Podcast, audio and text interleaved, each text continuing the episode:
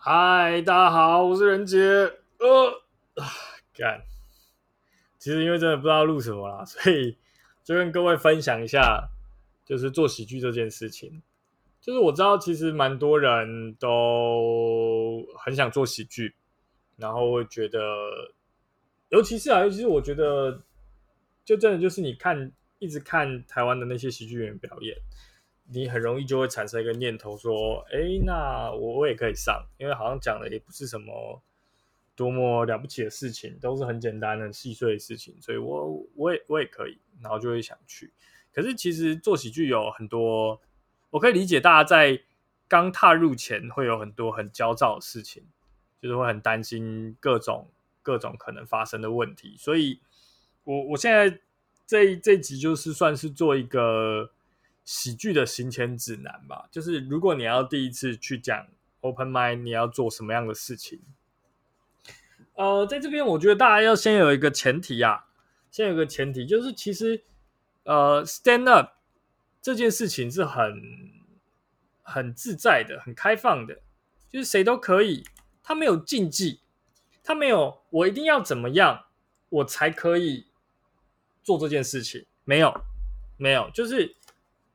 你你就算今天是双手上去一摊去摆烂，其实也都可以。那个 open m i d 的舞台不会不会阻止你去使用，也不会拒绝你，甚至你下次去你还是可以再上台，就是没有完全没有任何问题的。就是喜剧这件事情是是不需要有那么多设限。我觉得，就大家如果真的很想来，然后想要尝试，我觉得就不要犹豫，就直接来尝试。那呃，我可以理解大家的紧张。就说，比如说什么啊，我不会讲笑话，我没有经验呐，要要怎么办？要怎么准备？那我这边其实有两个，两个呃比较主要关于你第一次去讲 open m i 的时候你要注意的事情。呃，我觉得你主要做的准备有两个部分，第一个部分是关于心理建设的部分。哦，这很重要，因为虽然说喜剧是很开放的，但是。不管任何人第一次去讲 open 麦，你一定会搞砸，就是你一定讲超烂，然后观众一定是死鱼眼。你要你要有这个心理建设，你你要先做好心理准备。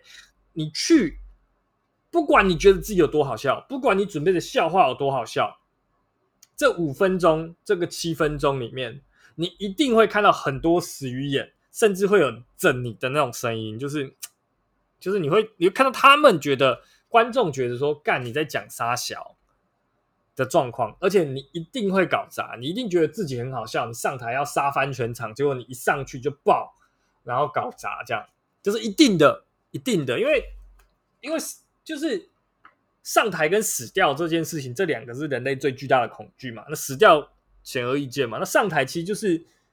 把你自己丢到一个赤裸的地方，被所有人注注目，这个这个状态是对人类来说是很害怕的。就是，它是你小时不是小时候，就是你在野生动物时期，如果你到一个地方很开放，你被所有动物盯着，就等于这里面一定有掠食者要吃你，就是这个这个环境是很危险的，所以你会想逃，这很正常。你会搞砸，你会很紧张，所以你搞砸，这是很正常的。所以这个恐惧是不可避免的。而且，甚至这个恐惧，它一定会在你的头几次，在你没有什么经验、不太能够处理这种恐惧的时候，把你原本想要表达东西弄得很烂，让你整个人看起来像智障，都是一定的、一定的。所以上台，我觉得要做的第一件事情就是做好心理准备，就是你一定会搞砸。那这个怎么练习呢？呃，就是心脏放大个一点，不然你就去找那种。路人，然后随随便跟他打伞，试着跟他讲话，然后让他们白眼你，然后你去体会那种很丢脸、很羞耻的感觉，真的超丢脸、超羞耻。我记得我第一次上台的时候，台上没有，台下没有人笑，有一个人冷哼了一声，我还因为很尴尬，所以我还呛他，这样，反正很糟啦，就是很烂。还好还好，你们不用看这这些事情，我现在已经不会这样了。总之总之，你一定会一定会搞砸，这是你的第一次。对就跟打炮一样，就是不管你想象它有多美好，你一定会搞砸。就是它不可能像你预期的一样，哦，我第一次就很顺利，我第一次就表现很好，我超屌，这样没有没有，第一次都会搞砸，所以你一定要做好心理准备，就第一次一定很烂。OK，第二个部分当然就是比较比较实际的，就是你要准备笑话。那呃，台湾可以讲 open m i 的地方，就是不管台北、台中、高雄。高雄我不知道喜剧开港他们是怎么怎么样的安排，因为我没有去过。哎，还有新竹，新竹我也没有去过。不过我我看到他们绝大多数公布出来的呃舞台时间都是给你五分钟。那呃，台中跟卡米蒂，它跟台北的卡米蒂，台中来福好事，台北的卡米蒂是给七分钟。那嗯，是吗？卡米蒂最近好像有改规则了，我我我一段时间没有上去讲了。但总之就是至少至少你要准备五分钟的笑话。那呃。五分钟的笑话，你如果不能理解它大概有多长，我建议你大概你抓呃 Word 档，五分钟大概就是你你要打逐字稿，五分钟大概在一千两百字左右，就讲很快的话一千两百字。那你如果中间你觉得，哎，我这个地方是笑点，我想要停一下，顿一顿一拍，然后有一些事情，有一些表演要做的话，你可以缩在大概一千字左右，那就是提早下台。就算你真的到时候讲很很快，然后很干，然后你讲完想要立刻下台，那你可以大概四分钟下台，没关系，你可以提早下台，不会有人说话。所以大概大概在一千字，逐字稿大概在一千字，然后。可能会有人觉得说逐字稿很不必要，但是逐字稿其实非常有必要，真真的就如果你要上台的话，因为如果你没有逐字稿的定下来的话，那其实你有上台跟没上台是一样的。对，就是就是跟做实验一样嘛，你总是要有东西是你的控制变音，有一些东西是你的应变变音。每一次的表演都是你的应变变音，但这个固定下来的逐字稿是你每一次的控制变音，所以。你你才能知道说问题到底发生在你这个演出者身上，还是发生在你的笑话上面？OK，所以非常强烈的建议写逐字稿，不要觉得哦，我写逐字稿是不是就没有临场发挥的空间？没有，你要临场发挥还是可以临场发挥，就是但是逐字稿还是要固定下来，就是非常重要。我个人认为啦，我个人认为，我不知道其他喜剧演员怎么想，但是如果你没有做这一件事情的话，我觉得很危险。呃，尤其是如果你是新手的话，你是新手。是菜鸡，你是那种那种素人女优的话，吼，你最好就是 去有有有准备，不管是大合集啊，还是那种已经有特别特别企划，假装是那种可以跟你回家吗，还是 什么之类的的那种计划，就是你要有一个你要有一个底啦，重点就是有一个底，这很重要，对啊，所以呃，我建议你写逐字稿，五分钟，大概一千字。好，那。准备笑话的时候，你在写这一千字的时候，会遇到很多很多的问题。呃，我先讲，我先讲，就是大家在准在写笑话的时候，会有一个盲区啊，会有一个盲区，就是哎，我在我的朋友群里面，我跟我这些朋友聊天，干我超好笑，我每次讲什么话，大家都笑翻，所以我上台就讲这种东西，大家就会笑翻。可是不是，就是呃，这件事情是我我很严肃的说，很严肃的说。我们这些日常生活里面的笑话，它之所以能那么有效，往往的原因是因为你跟你的朋友大概共享了很多很多的相同的知识，就是你们大概都是同一个同温层的人，就是你知道的事情，他大概也知道；他知道的事情，你大概也知道。所以接下来你讲什么，十有八九都会蛮好笑的。举个例子说，举个例子说，我有一群臭肥宅朋友，呃，超臭，就是打电动的朋友。然后我们玩魔兽世界，玩英雄联盟这样。然后这些朋友，我们常常会有一些 inside joke。这 inside joke 就是这些内梗，内梗就是就是就我们这个团体里面会用，就是可能也不是我们这个团体啊，就是反正我们这个群体，就是我们会模仿统神。如果你们知道他是一个呃电玩的直播主。我们模仿他的一些台词，然后我们这群人就觉得很好笑。可是其实这件事情拿出去看很臭啊，很尴尬。你拿去有种拿去把这句话跟正妹讲，我相信我们这一群人里面没有任何一个人敢跟走在路上搭讪正妹的时候说正妹还敢下来啊，就是不可能，太丢脸了，太丢脸了，一定不会笑的，一定没有人会笑的，很尴尬。对，所以你之所以觉得好笑。呃，往往你在同温层里面觉得好笑的事情，往往是因为你们已经有共有的知识，所以你们觉得这件事情很好笑。可是喜剧现场不是长这个样子的，喜剧现场有很多很多的人都跟你在不同的同温层，就是他们不会是你平常接触到的那些人。呃，每一个喜剧现场的观众群，它多少都有一个共同的特征，呃，有点雷同的特征。每一个观每一个演出的场地，观众有一点不同，这很正常。但是这一些观众，即使不管他们再相像，他们都还是极端分裂的群体。就是这个这个这个叫什么？很离散吗？在在受在那个，反正就是就是这个群体里面一定。有非常保守的人，也有非常开放的人，就是这个群体长得很奇怪、很扭曲。你必须知道，就是他没有办法一以论之，就是这个群体都是怎么样的人，没有没有这种事情。所以你不可能借由某一种共有的笑话，就可以让所有人都中，它不太可能。同样的，你的同温层的笑话，不管你的同温层再怎么像二三的。嗯，就是其他喜剧现场的那个那那个观众的同温层都不可能是百分之百有效的，甚至绝大多数的时候都是没有效的。呃，第二个第二个重要的问题是，其实上舞台讲话跟自己讲话是不一样的。就是我今天跟朋友聊天，我会有一个角色，我会有一个对象，然后我们会有一个呃。怎么讲？因为像对话这样子，我们各自有各自的立场，我们各自已经锁定了某一些东西，然后我们针对某一个很小的、很小的范围，我们在这个东西里面做对谈。比如说，我今天跟朋友聊电动，聊某一个动画，聊某一本小说，其实我们已经是有锁定、限定那个范围的。可是，你当你要上台，你是对不特定的观众的时候，是没有这个限缩这个范围的。这时候，人的想法是会很发散的。很多时候，很多时候，你以为他会知道的事情，他其实在那个状况一时之间是想不到的。所以，舞台笑话有第二个特征，就是它是没有办法被限定。一开始我们就讲好只谈这个东西的。所以，你会看到很多喜剧演员，我们都会讲说，写笑话的基本原则就是观点，然后把这个观点延伸变成前提，然后再把前提变成笑点。就是观点，然后前提，然后笑点，这是一个一个基本的笑话的形式。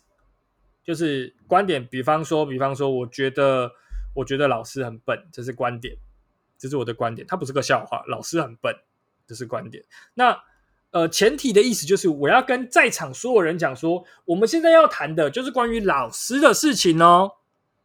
然后。我用这个前提把它锁定在老师很笨这件事情上面，然后再从最后我的笑点，我要从老师很笨这件事情拉出某一种说明，就说老师真的笨到很好笑。对，大概就是这样。可是你你如果仔细这样一想，就发现其实跟你平常日常讲话是完全不一样的。你平常讲话哪有在管什么观点，哪有管什么前提，哪有管什么笑点？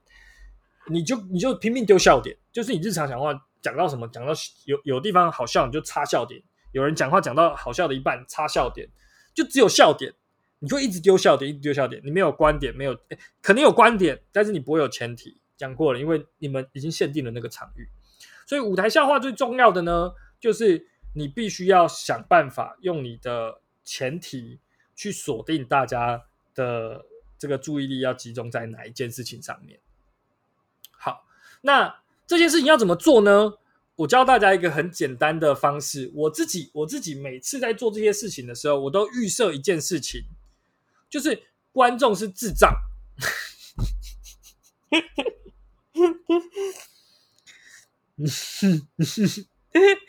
就我觉得观众都是智障。这件事情，对他不只是我的预设，我也这么觉得。我觉得人都是智障，我觉得其他人都是智障。就做这样的假设，总之就是一个假设。我觉得观众都是智障，有你把他们都当智障，他们什么都不懂，跟他们是智障。就是你要跟他讲老师很笨，你就要先解释什么是老师，讲说你在哪一次遇到哪个老师，他的行为是怎么样，很笨，懂吗？就是然后你还要解释什么是笨，对对对，反正就是这样，就是你要把观众当成彻底的智障，观众是彻底的智障。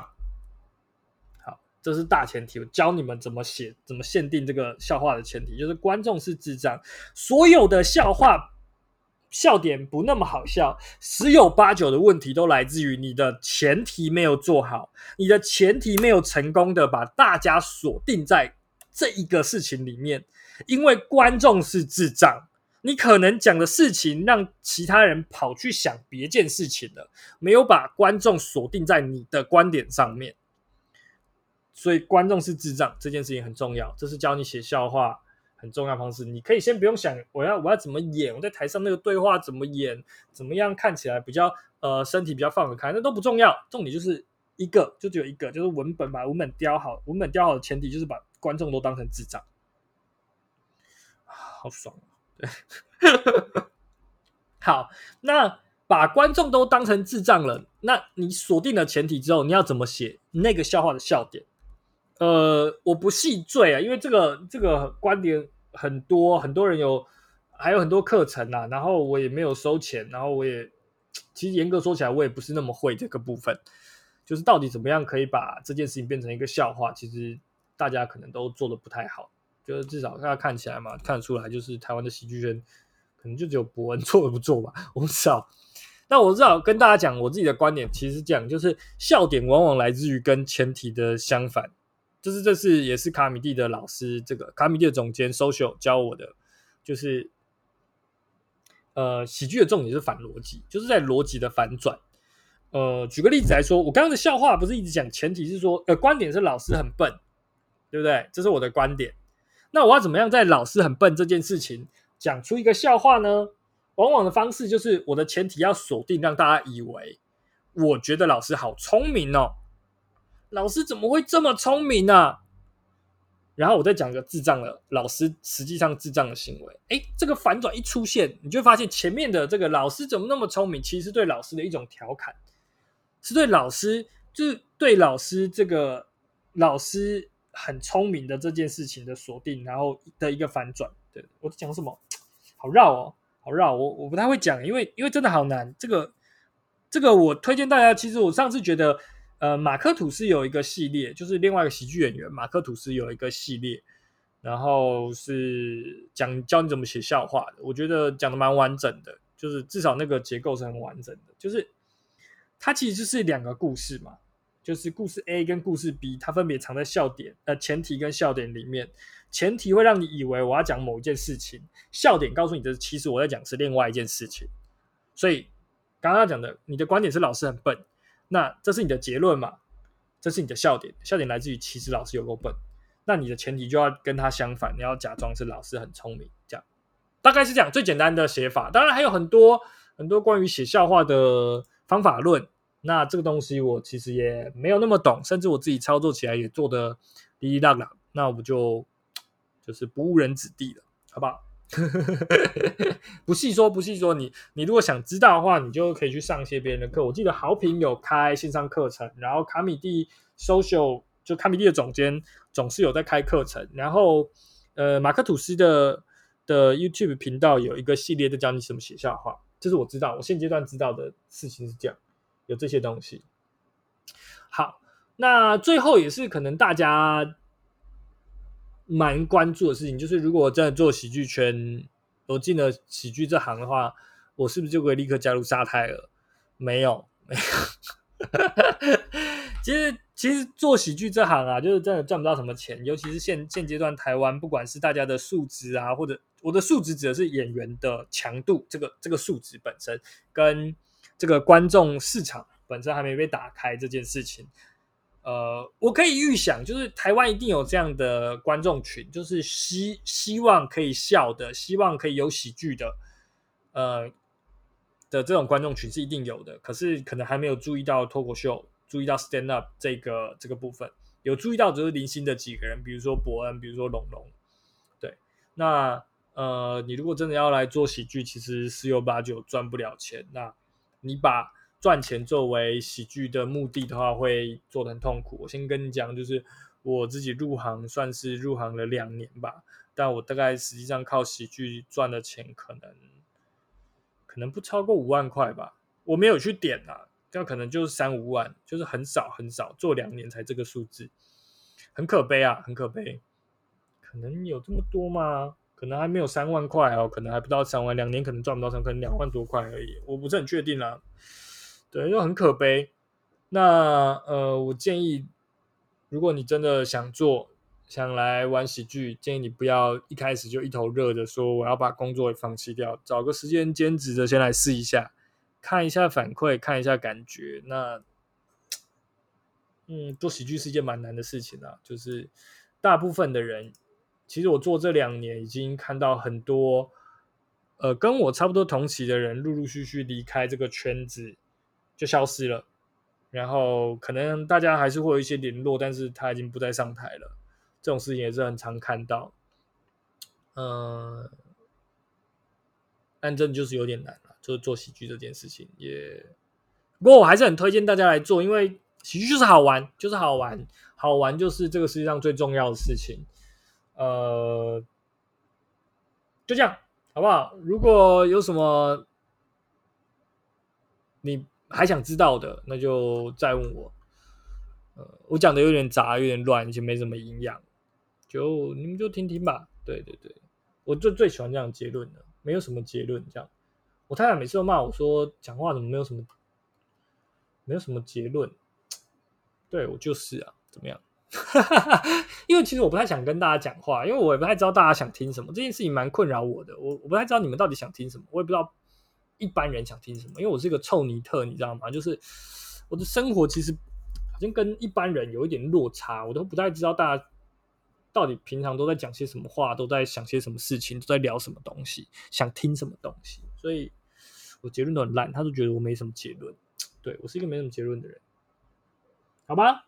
反正总之就事情就这样。然后我的 IG 也请大家好好发喽就是因为呃，我刚刚试着使用 IG，我以前的 IG 都是追一些网红正妹的的的那种图片，但其实我。也不太知道它到底要要怎么用，又不太发文，对，很瞎。总之大概就是这样，哇！谢谢大家，我们下个礼拜见，拜拜。